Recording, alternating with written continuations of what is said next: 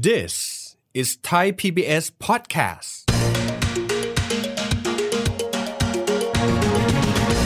หนี้สาธารณะของเราเนี่ยเราบริหารอย่างรอบคอบและระมัดระวังมากเรามีหนี้ต่างประเทศอยู่ไม่ถึง 2% ดอกเบี้ยเราทั้งพอร์ต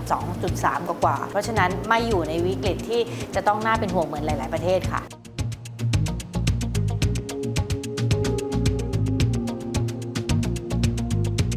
สมมุติว่าไม่มีรายได้อะไรเข้ามาเลยเนี่ยทุนสำรองระหว่างประเทศที่เรามีเนี่ยประเทศยังสามารถเดินได้อีก7 เดือนครึ่ง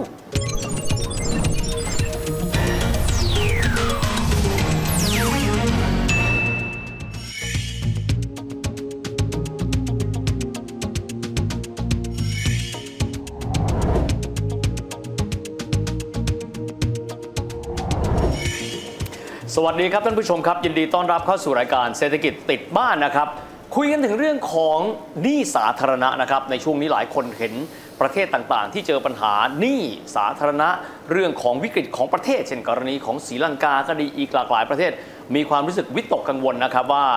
แล้วบ้านเราถ้าว่าเราไปมองจากมุมมองของหนี้สาธารณะแล้วเนี่ยบ้านเราสถานภาพนั้นเป็นอย่างไรกันบ้างคุยในมิติของหนี้สาธารณะนะครับกับแขกรับเชิญของเราในวันนี้ผู้อำนวยการสำนักบริหารหนี้สาธารณะหรือว่าสบน.คุณแพทริเซียมงคลวานิชผอ.สวัสดีครับสวัสดีค่ะผอ.ครับแรกทีเดียวเลยขออนุญาตที่จะกลับไปตั้งต้นนิดนึงนะฮะคนก็จะพูดถึงเรื่องของการปรับขึ้นเพดานของหนี้สาธารณะจากเดิม 60% เป็น 70% ผมถามตรงนี้ก่อนนั่นคือเพดาน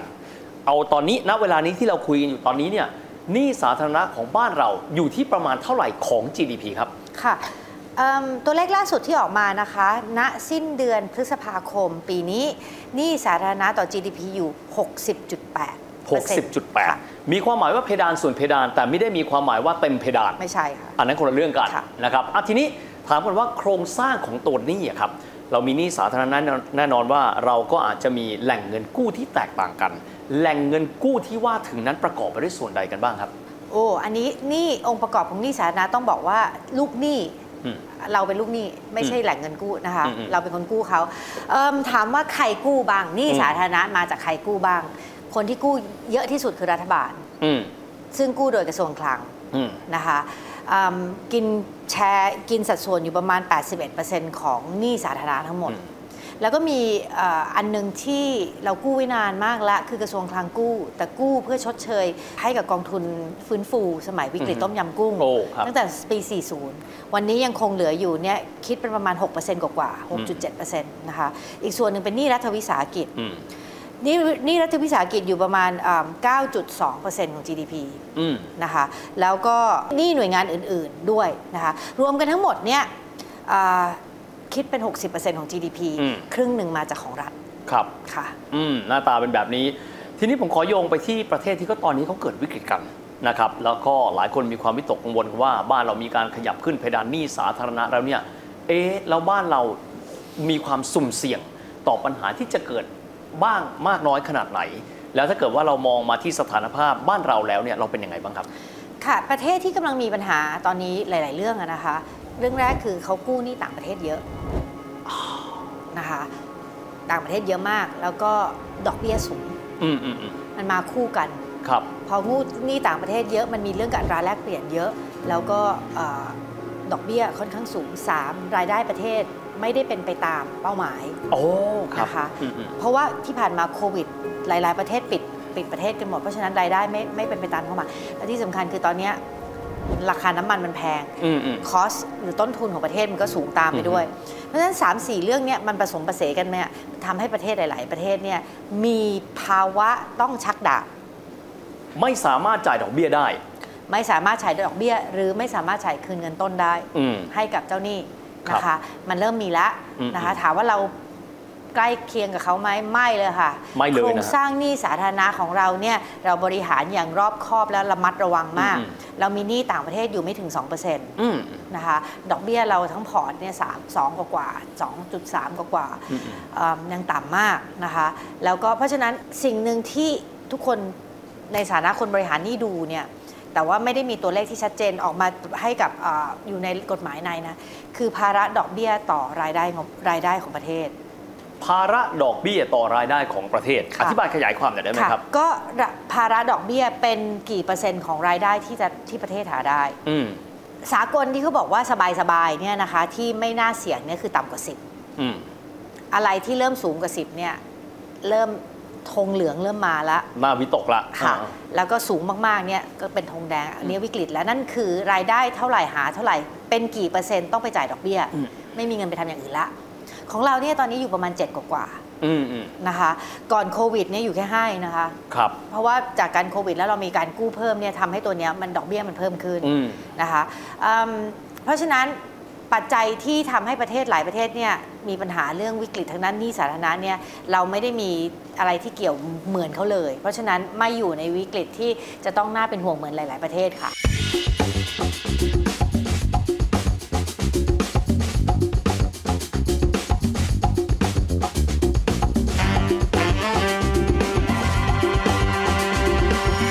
มาถามเรื่องของความสามารถในการชำระหนี้กันบ้างแน่นอนว่าคนที่ก็จะให้เรากู้สิ่งที่วิตกคือให้กู้ไปแล้วเขาจะมีความสามารถในการชำระหนี้คืนหรือเปล่าในมิติการบริหารหนี้สาธารณะอะไรคือสิ่งที่ให้ต่างชาติเขามีความรู้สึกว่าเขายังมีความเชื่อมั่นในการที่จะให้เรากู้อยู่ครับ1คือความเข้มแข็งทางด้านการคลังนะค่ะความเข้มแข็งทางด้านการคลัง2ทุนสำรองเงินตราระหว่างประเทศเขาจะดูว่ารายได้เป็นเงินตราระหว่างประเทศต่อหนี้ที่เป็นหนี้ต่างประเทศเนี่ยมีสัดส่วนกันที่เท่าไหร่นะคะอันที่3ก็คือทุนสำรองระหว่างประเทศของเราเนี่ยถ้ามีอะไรเกิดขึ้นเรามีทุนสำรองที่จะใช้ได้เนี่ยกี่นานแค่ไหนของเราเนี่ย7เดือนกว่านะคะสมมุติว่าไม่มีรายได้อะไรเข้ามาเลยเนี่ยเราทุนสำรองระหว่างประเทศที่เรามีเนี่ยประเทศยังสามารถเดินได้อีก7เดือนครึ่งโอ้นี่ก็เหมือนพูดง่ายคือเป็นเงินเก็บที่ประเทศมีเอาไว้ในยามฉุกเฉินที่ไม่มีรายได้เลยเรายังมีเงินเก็บที่ใส่ไว้ในตุ่มประมาณนั้นเอาออกมาใช้ได้แล้วถ้าเทียบกับประเทศที่มีลักษณะเดียวกันคือเอาเลขประเทศที่มีอันดับเรตติ้งเท่าเราเนี่ยพวกนี้อยู่ที่5เดือนเองนะคะโอ้ครับแล้วประเทศที่เป็นวิกฤตทั้งหลายเนี่ยวันต่อวันเลยนะคะที่อย่างบางประเทศที่ต้องวิ่งไปบางประเทศเพื่อบอกว่าขอกู้ทันทีเพราะว่าไม่มีเงินแล้วไม่อันนี้เขาวันต่อวันเลยค่ะของเราเนี่ยอยู่ได้สบายๆ7เดือนกว่าครับทีนี้ในเรื่องของการชำระเงินกู้ครับโดยปกติแล้วเนี่ยแหล่งเงินที่เรานำมาใช้เนี่ยมาจากไหนงบประมาณแผ่นดินยิ่งถ้าเกิดบอกว่ามีไส้ในเป็นรัฐวิสาหกิจรายได้ของพวกเขามีส่วนอย่างไรต่อการที่ว่าเราจะเอาเงินเนี่ยก้อนนี้เนี่ยไปชำระไม่ว่าจะเป็นดอกเบี้ยก็ดีหรือว่าเงินต้นก็ดีครับอย่างที่เมื่อกี้นำเรียนไปนะคะว่าหนี้สาธารณะมีองค์ประกอบหลายแหล่งนะคะแหล่งแรกคือหนี้ของรัฐบาลของกระทรวงคลังอันนี้ชัดเจนการชำระหนี้มาจากงบประมาณรายจ่ายชัดเจนมากนะคะที่ระบุเอาไว้เนี่ยอย่างเช่นว่าการพิจารณางบประมาณของปีนั้นปีนี้ก็เกิดอันนี้ใช่ค่ะกระทรวงคลังเนี่ยเป็นกระทรวงที่ได้รับงบประมาณอันดับ4ของทุกกระทรวงมาจากงบชำระหนี้เนี่ยแหละค่ะถ้าถอดงบชำระหนี้ของสปน.ออกนี่กระทรวงคลังจะอยู่ท้ายตารางเลยค่ะโอ้เข้าใจแล้วคือตอนแรกก็งงว่าเวลาที่เราดูงบประมาณแผ่นดินก็จะงงว่ากระทรวงคลังใช้อะไรอ๋อนั่นก็คือการในการใช้หนี้ทั้งเงินต้นและดอกเบี้ยแล้วก็ดอกเบี้ยไปด้วยเพราะจริงๆแล้วงบดำเนินงานของกระทรวงคลังน้อยมากครับค่ะนะฮะทีนี้ในแง่ของตัวหน่วยงานอื่นๆนะครับเขามีส่วนในการชำระอย่างไรบ้างครับเมื่อกี้เล่าให้ฟังถึงกระทรวงคลังนะคะส่วนที่2คือหนี้ที่กระทรวงคลังกู้มาให้กับกองทุนฟื้นฟูสมัยปีต้มยำกุ้งสมัยก่อนกระทรวงคลังรับภาระทั้งหมดคือผ่านงบประมาณทั้งหมดแต่ได้มีการแก้กฎหมายว่าจะต้องให้สถาบันการเงินเป็นคนนำส่งเพราะฉะนั้นสถาบันการเงินจะต้องมีการนำส่งประมาณ 0.46% ของยอดเงินฝากเพื่อเอามาชำระหนี้ส่งให้กองทุนฟื้นฟูแล้วกองทุนฟื้นฟูมาชำระหนี้เพราะฉะนั้นตัวนี้เนี่ยหนี้ของสมัยวิกฤตต้มยำกุ้งตอนนี้มีแหล่งชำระหนี้ที่ชัดเจนคือมาจากสถาบันการเงินแล้วกองทุนฟื้นฟูก็มาชำระหนี้อันนี้ก็ไม่ยุ่งกับภาษีประชาชนไม่ยุ่งนะคะอ๋อนี่แยกกันเลยนะแยกเลยค่ะส่วนที่3เป็นหนี้ของรัฐวิสาหกิจก็มีหลายประเภทนะคะประเภทที่แบบเลิศเลอในตลาดหลักทรัพย์มีรายได้เป็นของตัวเองนะคะพวกนั้นเนี่ยทุกบาททุกสตางค์ที่เขาก่อหนี้ถือเป็นหนี้สาธารณะถ้ากระทรวงคลังถือหุ้นเกิน 50% ถึงแม้ว่าเขาจะเป็นบริษัทมหาชนก็ตามแต่ก็ถือว่าเป็นหนี้ของเขาก็ถือว่าเป็นหนี้สาธารณะด้วยเช่นเดียวกันถึงแม้เขาจะมีกำไรใช่ค่ะและถึงว่าเขาจะเป็นบริษัทมหาชนถูกต้องค่ะโครงสร้างเป็นอย่างนี้ใช่เขาดูที่ว่ากระทรวงคลังถือหุ้นทางตรงหรือทางอ้อมมากกว่า 50% ทั้งทางตรงและทางอ้อมค่ะหรือทางตรงหรือทางอ้อมนะคะเพราะฉะนั้นบริษัทของเราบริษัทนึงที่อยู่ในตลาดหลักทรัพย์และติด1ใน Forbes 500นะคะทุกบาททุกสตางค์ที่เขาลงทุนเป็นหนี้สาธารณะ แต่ถามว่าเวลาการใช้หนี้ของเขาเขาใช้รายได้ของเขาในการชำระหนี้ครับค่ะเพราะฉะนั้นอันนี้ก็ไม่ยุ่งกับงบประมาณอ๋อคือเป็นของส่วนของบริษัทนั้นๆใช่ค่ะก็จะมีรัฐวิสาหกิจอีกบางประเภทที่เป็นไม่ได้เป็นบริษัทจำกัดแต่มีความสามารถในการหารายได้นะคะเช่นกฟผ. อย่างเงี้ยค่ะการประปาอะไรพวกเนี้ยค่ะเขามีรายได้เป็นของตัวเองเขาก็ชำระหนี้จากรายได้เขาส่วนอีกกลุ่มนึงคือต้องก่อหนี้แต่ไม่มีความสามารถในการชำระหนี้นะคะเช่นพวกโครงสร้างพื้นฐานต่างๆรถเมล์รถไฟอะไรพวกเนี้ยค่ะอันเนี้ยรัฐบาลช่วยส่วนหนึ่งมาจากรายได้อีกส่วนหนึ่งรัฐบาลอุดหนุนค่ะอันเนี้ยมาจากภาษีถ้าดูองค์ประกอบของหนี้สาธารณะทั้งหมดเนี่ย 60% ที่เมื่อกี้แพทพูดถึงว่า 60.8% ของ GDP เนี่ยรัฐบาลรับภาระหรือเป็นภาระต่องบประมาณเนี่ยประมาณ 50% ต่อ GDP เท่านั้นที่เหลือเนี่ยเป็นรายได้ค่ะโอ้นะครับมีความหมายว่าสถานภาพในเรื่องของหนี้สาธารณะบ้านเรานี้อย่างค่อนข้างที่จะแข็งแกร่งค่ะแข็งแ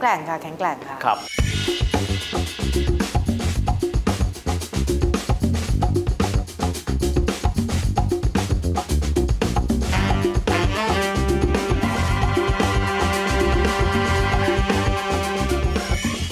ถามส่วนนี้แล้วกันว่าเรื่องของการที่ว่าเราเนี่ยนะครับ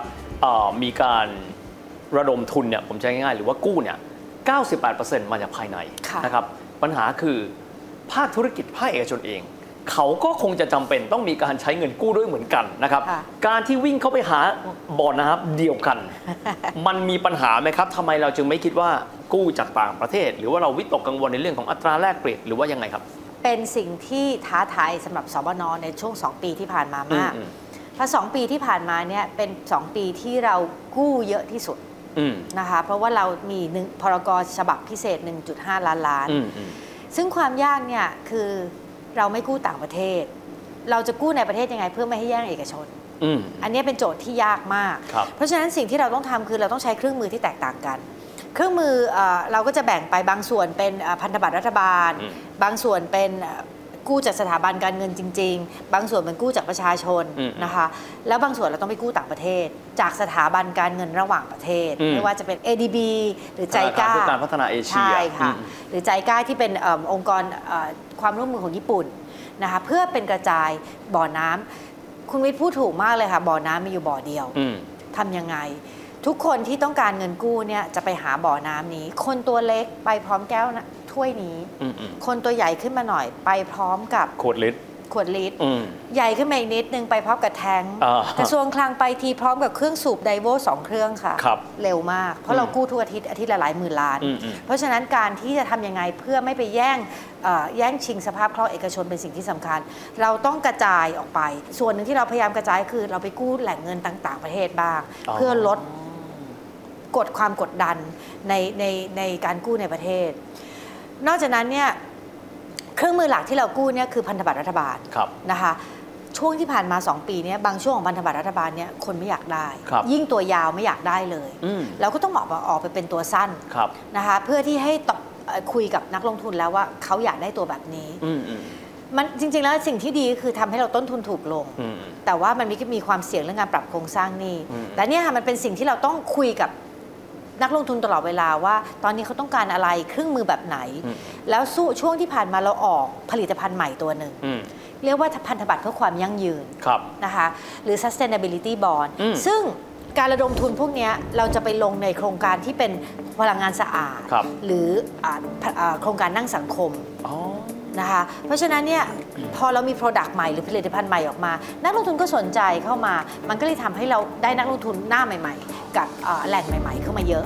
นะคะเราก็ต้องคิดอะไรตลอดเวลาครับถือว่าเป็น15นาทีที่ช่วยให้เราเอ็กซเรย์นะครับว่าหนี้สาธารณะที่เราได้ยินอยู่ทุกวันนั้นเป็นอย่างไรกันบ้างโครงสร้างความสามารถในการชำระคืนเราในฐานะที่เป็นพลเมืองไทยนะครับเราจะได้รู้ด้วยครับว่าชีวิตเศรษฐกิจของเราที่มีความเกี่ยวข้องกับหนี้สาธารณะนั้นเป็นอย่างไรกันบ้างนะครับวันนี้ต้องขอบคุณผอ.แพทมากนะครับขอบคุณครับและนั่นก็เป็นภาพรวมของรายการของเรานะครับเศรษฐกิจติดบ้านในวันนี้นะครับวันนี้เวลาหมดลงแล้วพบกันใหม่โอกาสหน้าสวัสดีครับ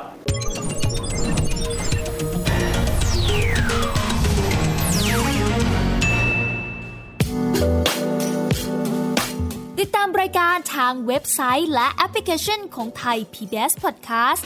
Spotify, SoundCloud, Google Podcast, Apple Podcast และ YouTube Channel Thai PBS Podcast